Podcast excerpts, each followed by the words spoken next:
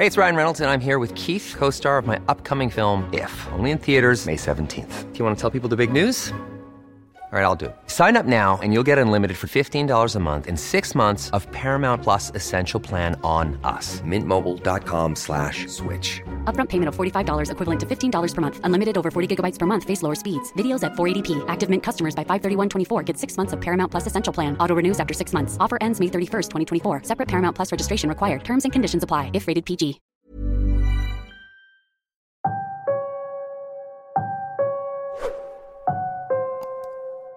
Magandang araw, Sir Wilmore. Itago niyo na lamang po ako sa pangalang Grace. Nangyari po ang kwentong katatakutan na ito sa pamilya namin noong early 90s. 6 na taong gulang pa lamang po ako nang mangyari ito. Yun po ang panahon na may napapabalitang may mga aswang at manananggal na paggala-gala noon sa Maynila. Normal naman po ang pamumuhay namin noon, tipikal na pamilyang Pilipino. Hindi ko na po babanggitin kung saan kami sa Maynila nakatira. Nagtatrabaho po ang tatay ko sa isang TV station noon, habang kami namang magkakapatid ay nag-aaral. Every weekend po ay bumibisita kami sa bahay ng lola ko. Mga 30 minutong biyahe lang papunta roon sakay ng tricycle. Nabutan namin kinakausap ng lola ko si Tita Luz, live-in partner ng Tito Toto ko, kapatid ng mama ko. Binibilinan ni lola si Tita na wag nang lalabas ng bahay kapag takip silim na dahil siya ay nagdadalang tao. Madalas na nakaupo si lola sa harap ng makina niya, malapit sa pintuan, at si Tita Luz naman ay nakaupo sa may sopa habang nagtutupi ng mga tinahi ni lola para sa kanyang maliit na tailoring business. Isang araw, nagpunta kami sa patahian ng lola para tulungan siya sa pag-pack ng mga i-deliver na mga ipinatahi na karaniwang bra at panty.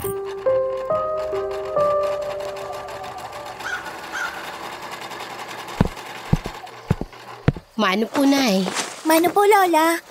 Mano po, Tita Luz? Kaawaan kayo. Buti naman at nakarating na kayo. Good morning. Good morning sa inyo, mga beautiful. Nag-almusal na ba kayo? Oo na. Huwag mo na kaming alalahanin. Oy, ikaw. Susunod ka sa nanay, ha? Huwag nang lalabas ng madilim na. Ay, naku, pasaway ka na naman daw kahapon. May binili lang ako sa tindahan. Wala naman nangyari sa akin, Ate Meng. Ay naku, Luz. Huwag nagmatigas ang ulo mo. Madalas na tayong may nababalita ang gumagalang aswang. Nakakatakot na at lalo't buntis ka. At saka mahamog na paggabi. Eh baka lumabas na sipunin ang apo ko kapag laging nahamugan ng nanay. Kaya ho pala sipunin si Toto. Madalas ka ata gumagala paggabi, Nay. Ay tumigil ka nga dyan. Pulera ka talaga. Nagbibiro lang ho ako, Nay. Wala namang masama kung susundin at iiwas ka. Sa susunod, makisuyo ka na lang sa mga bata dyan sa labas. O kaya kay Toto bago pumasok sa trabaho. Sige po. Ay, Ate Meng, kuha kita ng kape. Tsaka kay Grace, juice na lang, ha? Sinunod naman po ni Tita Luz ang payo ni Lola. At hindi na nga po siya lumalabas ng bahay tuwing magtatakip silim. Naging normal ang mga sumunod ang bawat linggong bumibisita kami sa shop ng lolo. Ngunit isang linggo ng hapon, habang hinihintay namin ang service na tricycle pauwi, niyaya ako ni Tita Luz na bumili muna ng makakain sa tindahan. Grace! Halika, samahan mo muna akong bumili ng merienda para magmerienda muna kayo bago umuwi. Saglit lang tayo, tara na. Ay naku, Luz, ikaw talagang babae ka. Gusto mo na namang mapagalitan ng nanay? Pag ikaw talaga inaswang, ay magagabi na, oh. Ay naku, ate, naniniwala ka talaga sa mga aswang? Naku, ang daming mukhang aswang sa probinsya namin. Hindi naman sila nangangagat. Tara na nga, Gracia. Mabilis lang tayo. Sige na po, Mama. Kasama naman po ako ni Tita Luz eh. O, sige na nga. Nagugutom na rin ako. Bili niyo ako ng soft drinks ha, yung malamig. Pero bilisan niyo kasi si Nanay, ma-high blood yun. Naku, talaga. Of course. Diyan lang sa tindahan. Lapit lang, ate. Totoong malapit lang ang tindahan mula sa bahay ng Lola. Maganda ang tindahang ito na pagmamay-ari ni Aling Azon. Maraming samut-saring paninda na di basta-basta makikita sa maliit na sari-sari store. Kaya madalas kaming bumibili doon. Grace, ano sa'yo? Gusto mo ba ng chichirya? Pili ka lang. Bawal ako niyan, tita. Magagalit si mama. Oo, eh mo naman. Wala naman siya dito. Ah, alam mo, pwede mong gawin ng mga bagay-bagay pag wala namang nakakakita. Binibiro lang kita. Sige na nga. Biskwit na lang o kaya chocolate. Sige po tuloy. Bili niyo ako ng apisong chichirya. Tatago ko na lang sa bag. Ikaw talaga? Pilya ka rin. Aling Azon, pabili po. Yun! Pabili! Dumungaw sa pintuan si Aling Azon habang may hawak na kaldero ng bigas na may tubig. Eh, sandali lang! Sasalang ko lang yung sinaing ko at baka mabantilaw! Ay, sige po, Aling Azon. Kahit hintayin nyo nang maluto at hindi naman kami nagmamadali. Biro lang ho. Sige na po, Aling Azon. Sabihin mo rin, ate. Makikikain na rin tayo. Ikaw talaga. Madalas na mag-isa si Aling Azon sa tindahan niya kapag ganong oras, habang nasa trabaho pa ang kanyang asawa at mga anak. Secured naman ang tindahan niya dahil nasa loob ng kanyang bahay ang mga paninda at ituturo na lang ang bibilhin mula sa labas. Habang naghihintay kami ni Aling Azon, bigla na lang umihip ang hangin at nagdala ito ng masamang amoy na parang bulok na pinagsama-samang patay ng mga hayop. Nabigla kami nang biglang may nagsalita sa likuran namin. Isang matangkad na lalaki. Hindi pa man ito matanda dahil medyo matikas pa ang tindig nito. Mahaba ang buhok hanggang balikat. Nakakamiseta na kulay brown na katulad ng mga sinusuot ng mga magsasaka. Nakamaong na pantalon, nakatsinelas at may daladalang supot. Ang saya namin ay biglang napalitan ng takot dahil sa kakaibang kilos ng lalaki na napatitig sa tiyan ng aking tiyahin. Magandang araw. Huwag kayong matakot. Bago lang ako nakatera dyan sa kabilang kanto. Natutuwa na ako sa tiyan mo, misis. Napakalusog ng sanggol. Maraming salamat po, Manong. Sabi nila, swerte ang mga sanggol. Pwede ko bang hawakan ang tiyan mo? Nang mambo na naman ako ng swerte. Nakayuko ang lalaki na may kasamang ngiti at hahawakan na nito ang tiyan ni Tita Luz. Kitang-kita ko, Sir Wilmore, ang mga mahahabang kuko nito, nangingitim at matutulis. Ay, Manong, wag! Wag na po. Sa mga Chinese na lang po kayo maghanap ng swerte. Biglang iniwas ni Tita yung tiyan niya sa lalaki. At sa kanya ko hinila papunta sa tabi niya. Nawala yung ngiti ng lalaki dahil parang napahiya siya. Umayos ng tayo ang lalaki at naglakad papalayo sa amin. Pasulyap-sulyap pa ito sa amin na may masamang makahulugan na mga ngiti. Mas lalong lumakas ang takot na nararamdaman ko nang makita kong bigla na lamang nawala sa daan ang lalaki, kasama ng mabahong amoy. Napahawak ang Tita Luz sa kanyang tiyan matapos makaramdam ng konting pananakit. Eh, ano bibilhin ko? Aswang! Ay! Hoy, letsikanong aswang! Ay, Aling Azon, pasensya ka na. Natakot lang ang bata. May lalaki kasi dito kanina na bigla kaming kinausap. Bago daw siya sa kabilang kanto. Eh, sino yon? Yung andito po kanina? Yung lalaking mahabang buhok na mabaho? Wala naman ako nakitang ibang taong kausap ninyo. At ang bango-bango dito, kalilinis ko lang. Ay baka nagugutom na kayo. Ay sige na, ano yung bibilhin nyo? Nakauwi na kami ng maayos ni Tita Luz ng hapong yon. Saktong pagdating namin sa bahay ay kararating lang ng tricycle. Naikwento sa amin ang isa pang insidenteng hindi malilimutan ng aming pamilya sa bahay ng lola. Isang hating gabi noon, Sir Wilmore, habang wala sina lolo at lola, kasama ng iba ko pang tiyahin upang lumuwas ng Pampanga para mag-deliver ng mga pinatahi sa shop. Naiwan sina Tito Toto, Tita May at ang buntis na si Tita Luz sa bahay. Ang bahay ng lola ay sementado sa unang palapag, habang kalahati pa lang ang nasisementuhan sa ikalawang palapag at ang kalahati naman ito ay gawa pa sa kahoy.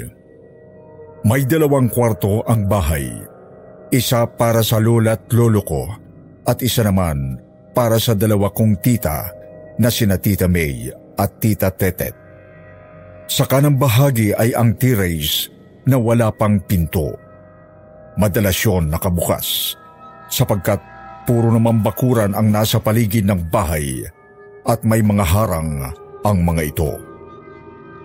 Ang tinutulugan nila Tito Toto at Tita Luz ay sa bandang kaliwa, sa tabi ng kwarto ng lola at lolo.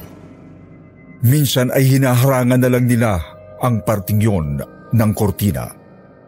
Kapag nakahiga na sila ron, ay halos katabi na ni Tita Luz ang malaking bintana sa kaliwa. At sa pananaman niya, yung isang bintana na kung tatayo ka, eh hanggang... Even on a budget, quality is non-negotiable. That's why Quince is the place to score high-end essentials at 50 to 80% less than similar brands. Get your hands on buttery soft cashmere sweaters from just $60, Italian leather jackets, and so much more. And the best part about Quince, they exclusively partner with factories committed to safe, ethical, and responsible manufacturing. Elevate your style without the elevated price tag with Quince. Go to quince.com/upgrade for free shipping and 365-day returns. Hey, it's Ryan Reynolds, and I'm here with Keith, co-star of my upcoming film, If, only in theaters May 17th. Do you want to tell people the big news? All right, I'll do it. Sign up now and you'll get unlimited for $15 a month and 6 months of Paramount Plus Essential Plan on us. MintMobile.com/switch. Upfront payment of $45 equivalent to $15 per month. Unlimited over 40 gigabytes per month. Face lower speeds. Videos at 480p. Active Mint customers by 5/31/24 get 6 months of Paramount Plus Essential Plan. Auto renews after 6 months. Offer ends May 31st, 2024. Separate Paramount Plus registration required. Terms and conditions apply if rated PG. Ewang lang ang taas. Ang kwento sa amin, bandang 2:00 ng madaling araw nang maalimpungatan si Tita May at nauhaw nang buksan raw ni Tita May ang pinto ng kanilang silid. Tila may naaninag siyang hulma ng isang lalaki sa malaking bintana. Ang bintana kung saan natutulog sina Tita Luz at Tito Toto. Inakala ng aking tiyahin na si Tito Toto lamang ito at nagpapahangin. Kaya pinagsawalang bahala niya na lamang at dumiritso na sa kusina. Nung babalik na raw siya sa kwarto, ay saktong papalabas pa lang ng banyo si Tito Toto. Hoy, Toto! Ba't nandyan ka na agad sa banyo? Kanina ka pa ba riyan? Oo, te. Sumakit ata tiyan ko dun sa minatamis na kinain natin kanina. Kanina ka pa ba dyan? As in, kasi kanina bago ako bumaba rito sa kusina, nakita kita sa bintana. Magsasampung minuto na ako rito eh. Ay magdali tayong pumunta sa taas. Ay Diyos ko, nakakatakot naman. May ibang lalaki akong nakita doon. Si Luz. Tara na Toto. Dagli ang kinuha ni Tito Toto ang bolo na nakasaksak sa may kisami ng hagdan. Umakyat siya sa itaas, kasunod si Tita May. Hoy! Sino ka? Ano yan? Jesus Mario Sep! Si Luz! Dali! Si Luz! Hoy! Hayop ka! Sino ka? Toto! Isara mo na yung bintana! Dali! Baka bumalik pa! Luz! Luz! Gising! Gising! Luz! Luz! Anong nangyayari? Ang init-init! Kitang-kita raw ng kanilang mga mata ang paglukso ng isang hindi kilalang lalaki sa bubong. ngunit wala silang narinig na tunog o ingay. Inakay ni Tito Toto pababa ng hagdan si Tita Luz. Nanatili sila sa ground floor ng bahay habang takot pa rin sa hindi maipaliwanag na nilalang. Kinaumagahan, bumalik na sina Lola galing sa Pampanga at agad rin kaming tinawagan para ibalita ang nakakakilabot na pangyayari. Agad kaming pumunta sa malaking bahay para kumustahin ang aming mga tiyahin. Napagdesisyonan ng pamilya na maglagi muna ang mag-live-in partner sa ibaba ng bahay habang hindi pa naaayos ang magiging kwarto nila sa itaas nito. Naging balisa si Tita Luz matapos ang pangyayaring yon, kaya minabuti ng Lola na ipatawag ang kumpari niyang albularyo. Ay Mare, nakakatakot naman kwento sa akin ng anak mo. Ay, inaswang daw kayo rito. Nakabuntis pa naman itong anak mo. Diyos ko, natatakot na rin kami. Kaya sana matulungan mo kami. Patingnan na rin si Luz at hindi maganda ang pakiramdam. Laging iniinitan at hindi mapakali. Kinumpirma ng albularyo na inaaswang nga raw po si Tita Luz. Inutusan niya sina Mama na magpakulo ng tubig na may kasamang mga halamang gamot na bigay ng albularyo. Nakita kong inalayan ito ng dasal ng albularyo at pinanghilamos kay Tita Luz. Binigyan din siyang pangontra sa aswang, mga samot-saring mga ugat ng tuyong halaman at may kasamang tingga na binalot sa maliit na telang kulay pula. Ibinigkis ito sa kanyang tiyan at ibinili na huwag huhubarin kahit sa pagligo. Binigyan din sila ng bote na may ugat ng halaman at langis.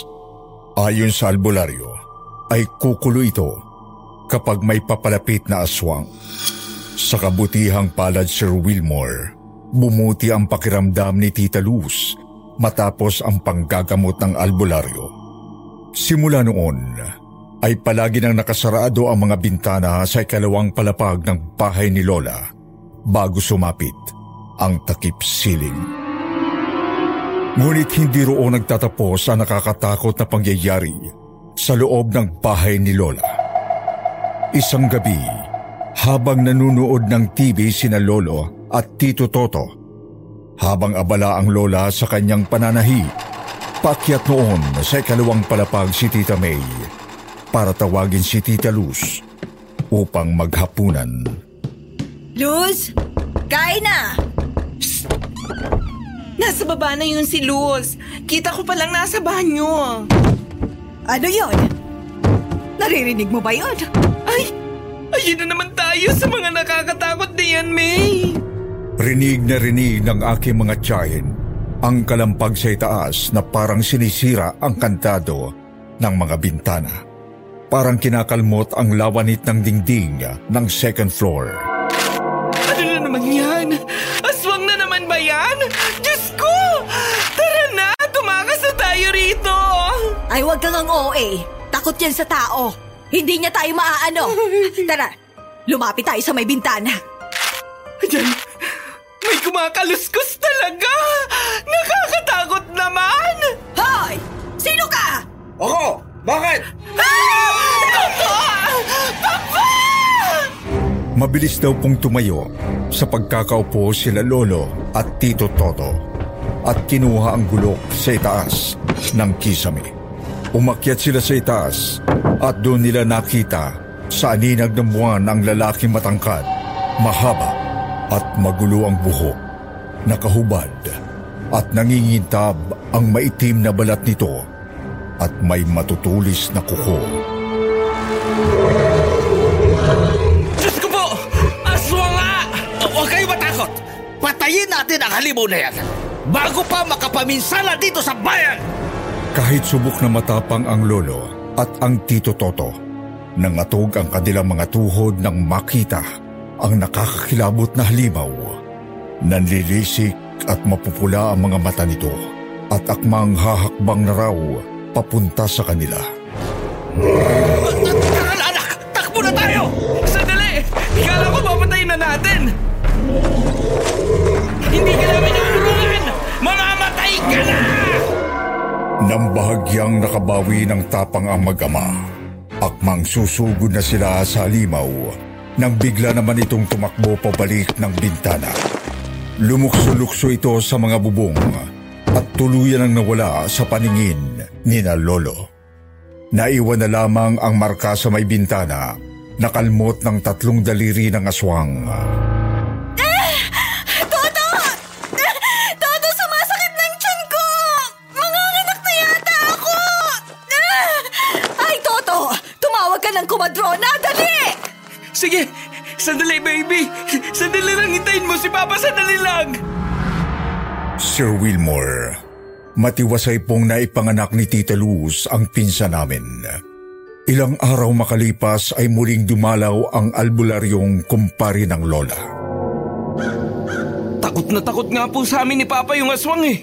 Talagang lumukso-lukso siya ng ganon. Grabe! Di niya kami kakayanin ni Papa. Eh nako, anak. Kung hindi mo ko pinigilan, pinaglalamayan na sana yung aswang na yon ng kapwa niya aswang. Ay, tumigil nga kayo! Hindi matatakot sa inyo yon. Kahit may dala pa kayong granada. Aswang yon! Malakas yon! Kaya ganun nga ang nangyari. Dahil inakala niyang nawala yung buntis. Dahil sa pangontrang ginawa ko, hindi niya lang nagawang amuyin at maramdaman ang buntis sa pagsuot niya ng pangontra. Kaya pala natuntun kami ulit. Kasi tinanggal ko muna habang nasa banyo ako. Baka kasi malaglag. Sa ngayon, huwag kang mag-alala. Ligtas ka at ang sanggol mo habang nasa iyo ang pangkontra na yan. Maraming salamat po. Sir Wilmore, naging maayos na ang lahat sa bahay na yon matapos ang nakakatakot na insidenteng yon. Ngunit pagkalipas ng ilang buwan, naghiwalay si Tita Luz at Tito Toto. Umalis ng bahay si Tita Luz, dala ang kanilang anak. Makalipas ng mahigit 1 taon, tinawagan kami ni Tita Luz nang maospital ang bata. Pinuntahan ito ng lola ko. Napagdesisyonan ni Tita Luz na iwan sa pangangalaga ni lola ang aking pinsan.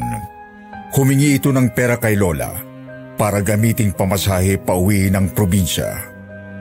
Awang-awa kami sa pinsang ko nang makita namin itong patpatin at puno ng mga sugat at pantal. Mukhang pinabayaan ito ng kanyang ina at wala na rin ang pangontrang binigay ng albularyo. Inabot ng 2 taon bago naging muling malusog ang pinsang kong si Benedict. Sir Wilmore, sa ngayon po ay masaya at pamilyado na ang aking pinsan. Hindi na muling nagpakita sa amin si Tita Luz at pumanaw na rin si Tito Toto. Minsan nakakatakot ang mga aswang, Sir Wilmore, pero mas nakakatakot po pala ang mga hamon ng buhay na hindi natin kontrolado. Marami pa po akong gustong ikwento sa inyo, mga totoong nangyaring kababalaghan sa pamilya namin. Ngunit hanggang dito na lang po muna ang kwentong ito. Sana po, Sir Wilmore, ay maging isa din po ako sa mga mapapalad na taga-subaybay na maitampok ang kwento sa inyong YouTube channel. Marami pong salamat.